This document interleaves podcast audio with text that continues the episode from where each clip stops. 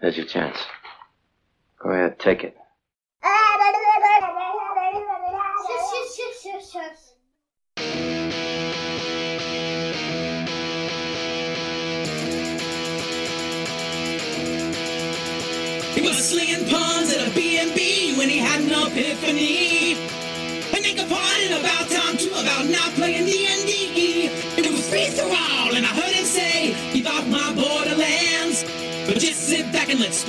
Cause you're incapable hands.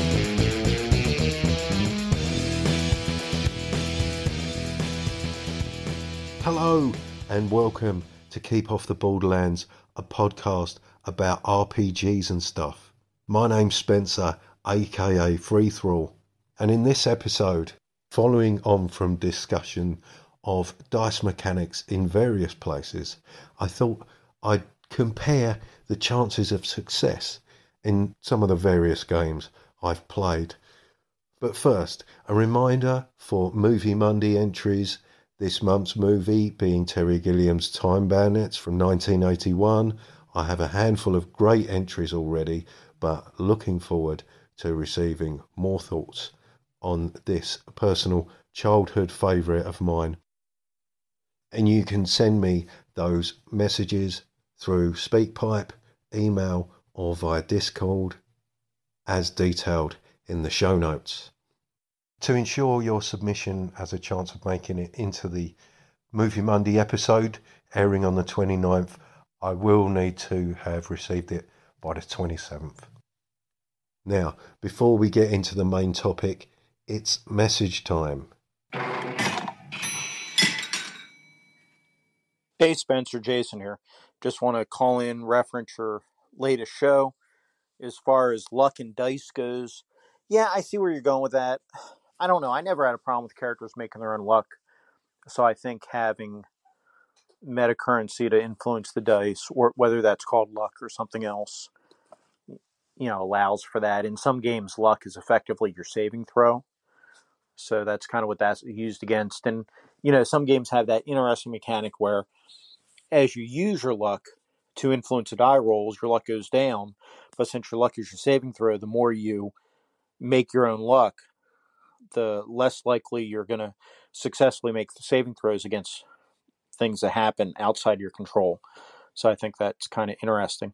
The other way to do it, kind of the way you're talking about how the die roll affects it, is if you instead of do a straight pass or fail on the die roll, say you're rolling a percentile dice or you're rolling a d20, you know, the closer you are to the number needed for success or the more you roll over that number kind of is a you know treat as graduated.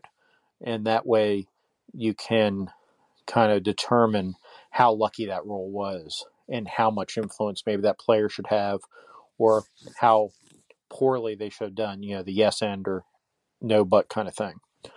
Just some thoughts Thanks for your message, Jason. Jason of Nerds RPG Variety Cast, of course.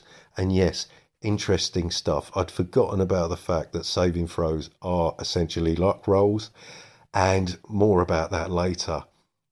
And yes, your point about graduated results, I'm struggling to think of systems that work that way beyond Powered by the Apocalypse with its degrees of success, but I'm sure there are plenty of games that you're aware of that do that.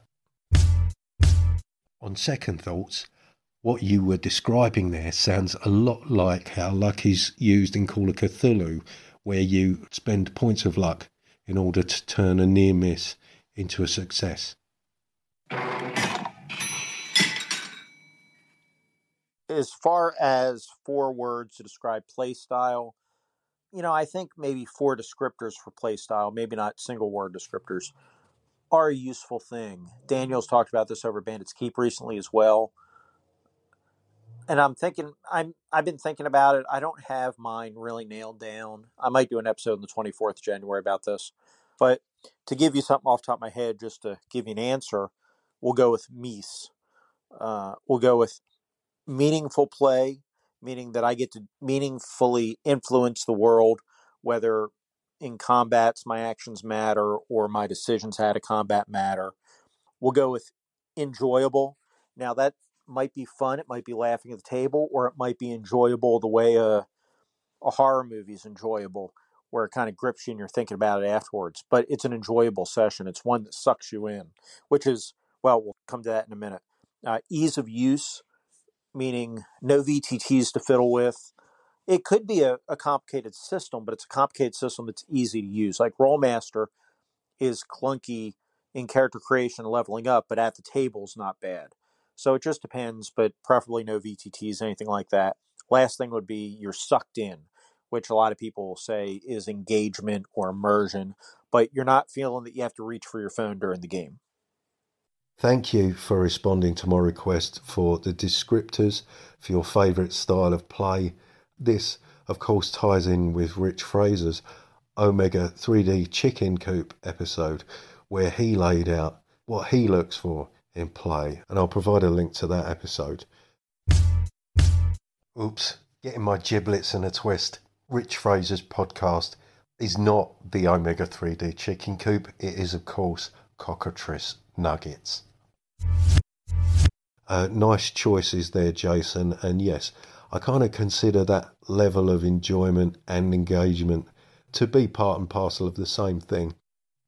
As for that request for descriptors, a similar question was posed over on Between Two Cairns, the Hidden Hand of Hauler episode, in terms of coming up with a helpful name for the OSR, or more specifically, those games now considered as NSR, New School Revolution. Brad Kerr's response amused me Brad's a funny guy and can be somewhat dismissive with his responses to questions. He presents his three styles of play, jokingly categorizing old school play as doors D&D because it's all about trying to open doors, find out what's behind doors, and yeah, you can arguably consider that to be their primary focus. Then he goes on to what he calls fighting D&D, being third edition onwards, so Pathfinder and the like. And then he gets onto his third category, which he calls Sticky Fingers D&D. That powered by the apocalypse, blades in the dark, partial success kind of play revolves around interpersonal relationships and getting yourself more and more embroiled in stuff. I'm paraphrasing here, but um, yeah, he also refers to it as bucket of syrup D and D, and I'm not paraphrasing there. Thanks again for your messages, Jason. Great stuff.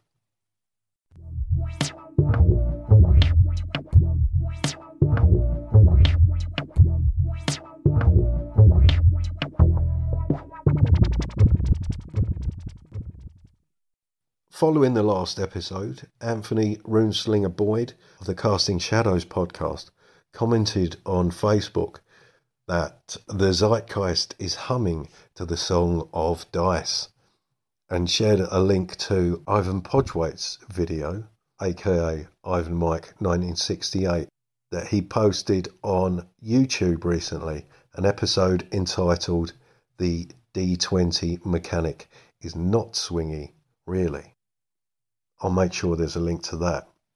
I mentioned that I touched on this subject around the time Ivan had previously posted about this, a couple of years ago now.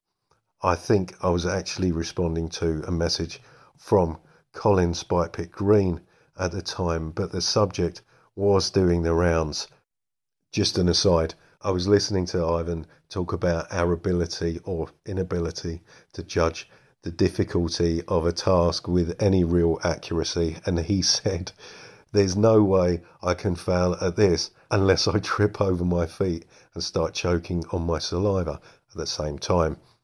My immediate thought was, Welcome to my world. I'll add a link to that video too because it kind of ties in with what I'm going to be talking about here. When trying to find that old episode of mine, where I touched on the topic of the suggestion that the D20 is swingy. I heard myself talking about the topic of my last episode about the role, R O L E, of the dice, and also mentioning that I'd spoken about it in a previous episode as well. So, so much for progress, but at least I'm consistent. I should also mention that Riley of Diegetic Advancement has put out an episode in response to Ivan's recent output. Episode 7 entitled In Defense of the D20. Now, Diegetic Advancement is a great little podcast where Riley explores different aspects of play, which is well worth checking out. So, thinking more about skill checks, task resolution, and the odds of success. With a quick Google, I found someone called The Conduit on the RPG Design Reddit saying that when Wizards of the Coast were creating 4E, their research showed that the sweet spot for chance of success was considered to be 65 to 70%. Lower than that being considered gritty, higher being more pulpy. So I thought I'd consider comparing games and looking at average character stats versus average target numbers. Now I'm going to be looking at games I've played because, well, I've got to draw the line somewhere. And in the case of games like Call of Cthulhu, I'm not going to be getting into the skill system. I'm just going to be considering base stats or characteristics as they're called in that game. For something like Into the Odd, the average ability score is considered to be 10, being a 3d6 stat generation system. You're rolling a d20 and you're looking for equal to or under. So that's a 50 50 split. And those rolls in Into the Odd are called saves. And essentially, the system is all saving throws. Now, with a game like the Black Hack, it's much the same, except that's a strictly roll under mechanic, bringing the average success of a first level character down to 45%. Thinking of these checks in terms of saving throws, how do they compare to D&D? It seems obvious that when it comes to old school saving throws, you have to roll over the same kind of array of numbers that games like Into the Odd and the Black Hack are asking you to roll under.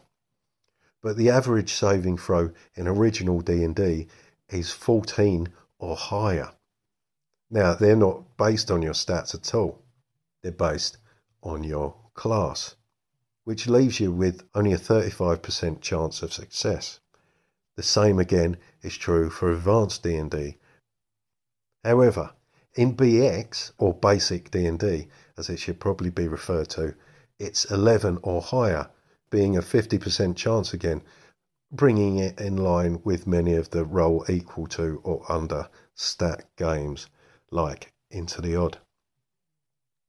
But are we looking at the right thing here? If you consider rolling low ability checks with regards to basic D&D, we are dealing with the same array of numbers. Considering something like 5e, I believe the average or medium difficulty class is a target of 15. Rolling high again, which without modifiers is only a 30% chance of success, which seems quite low to me. But when you factor in that the 4d6 drop the lowest method of generating ability scores, the average then becomes 12, which translates as a plus one modifier, meaning that the chance of success becomes 35% again, bringing it in line with the average chance of a successful saving throw in AD&D, which still seems low, but then again, I haven't played 5th edition and there's probably a whole bunch of stuff I'm not taking into consideration here. Now, does it even make sense to think of averages when it comes to saving throws? Because, well, we're talking about heroes here, or exceptional individuals, in the context of D&D at least. Your average person doesn't get saving throws because originally they're reserved for circumstances that would spell certain death for the average Joe. But maybe I'm getting a little sidetracked here because that's not really got anything to do with skill checks anymore. I'm no longer comparing like for like. As Jason points out, saving throws are really the realm of the luck stat. So, where to next? let's look at Index Card RPG and the target numbers there, the average being 12, as there are six stats and six points to distribute, the average stat is going to be plus one, meaning that a roll of 11 or more is required. Again, leaving us with 50% chance of success. More recently, I've been playing Mörk Borg. Now, abilities are defined by rolling 3d6 that provide modifiers of minus 3 to plus 3, the average being 0. Again, same as ICRPG, we have a difficulty rating of 12, being regarded as normal that you need to roll equal to or higher. But as we can see, your average character doesn't have any modifiers, making them a little bit weaker. So it's a straight 45% chance of success. Call of Cthulhu, and I'm talking 7th edition here because that's all I know. And as I say, I'm going to look at the characteristics rather than the skill system. And it makes sense to consider 50 as the average there, rolling equal to or under. It's a 50% chance of success. Because it's primarily a skill system, it feels a lot less forgiving because you're very rarely rolling against your character's characteristics. So maybe I shouldn't even be mentioning it here. Obviously, there's a lot more that goes into how difficult a game can be, not least of all how often such rolls are being called for. This can be a huge factor. I've seen the Year Zero engine being criticised for being unforgiving in this respect, and it coming down to how often rolls are being called for. It's a D6 dice pool system where you're looking for sixes for success. Now, I have a few free league games that use the Year Zero engine, but I haven't played any of them. However, looking at Vaesen, a normal action requires one success. A middle aged person has 14 points to distribute across four attributes. Rounding down, this makes an average of three for an attribute, meaning that even for an unskilled skill check, you're rolling three dice on average, giving you 42% chance of success. Interestingly, even looking at my own pith system, a very light 2d6 system that I cobbled together that also has a 42% chance of rolling a success, the 8 or above that's required for passing a moderate challenge. And then there are games like Cthulhu Dark where you can't really fail. You're rolling a single d6 and you're looking for degrees of success. But if you roll a 6, you get more than you bargained for. There's a little more to the system than that, but that's essentially what's at the heart of it. Incidentally, you can hear a great explanation of that system on Grizzly Peaks Radio, episode 1 of Plague of Fools, a actual play that I played in that was run by Scott Dorward. At the beginning of that episode, he explains the entire rules for Cthulhu Dark and um, I had great fun playing that game.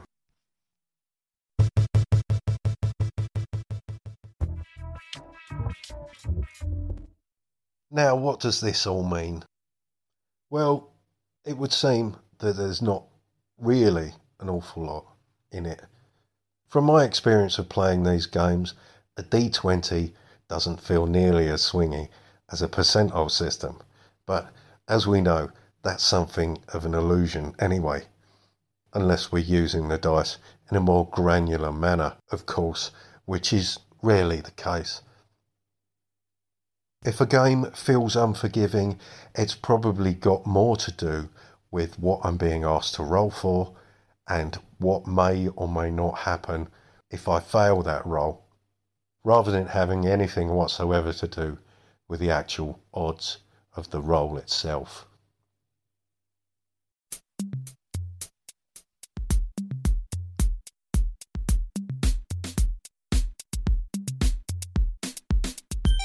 Well, that's quite enough from me. Thank you very much for listening. I really appreciate all the messages I receive.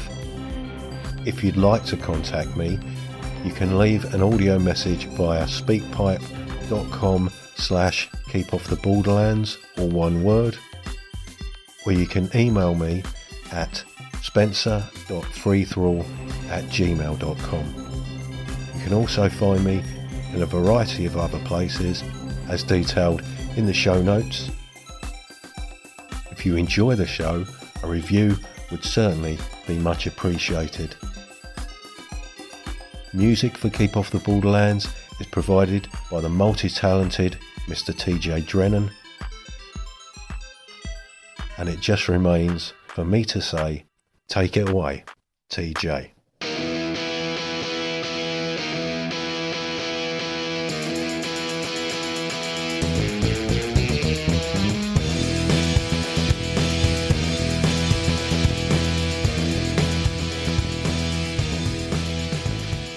Warning If celebrating the sound of dice hitting the table and pondering the meaning of the many acronyms within your player's handbook doesn't cure that burning sensation, please see your doctor.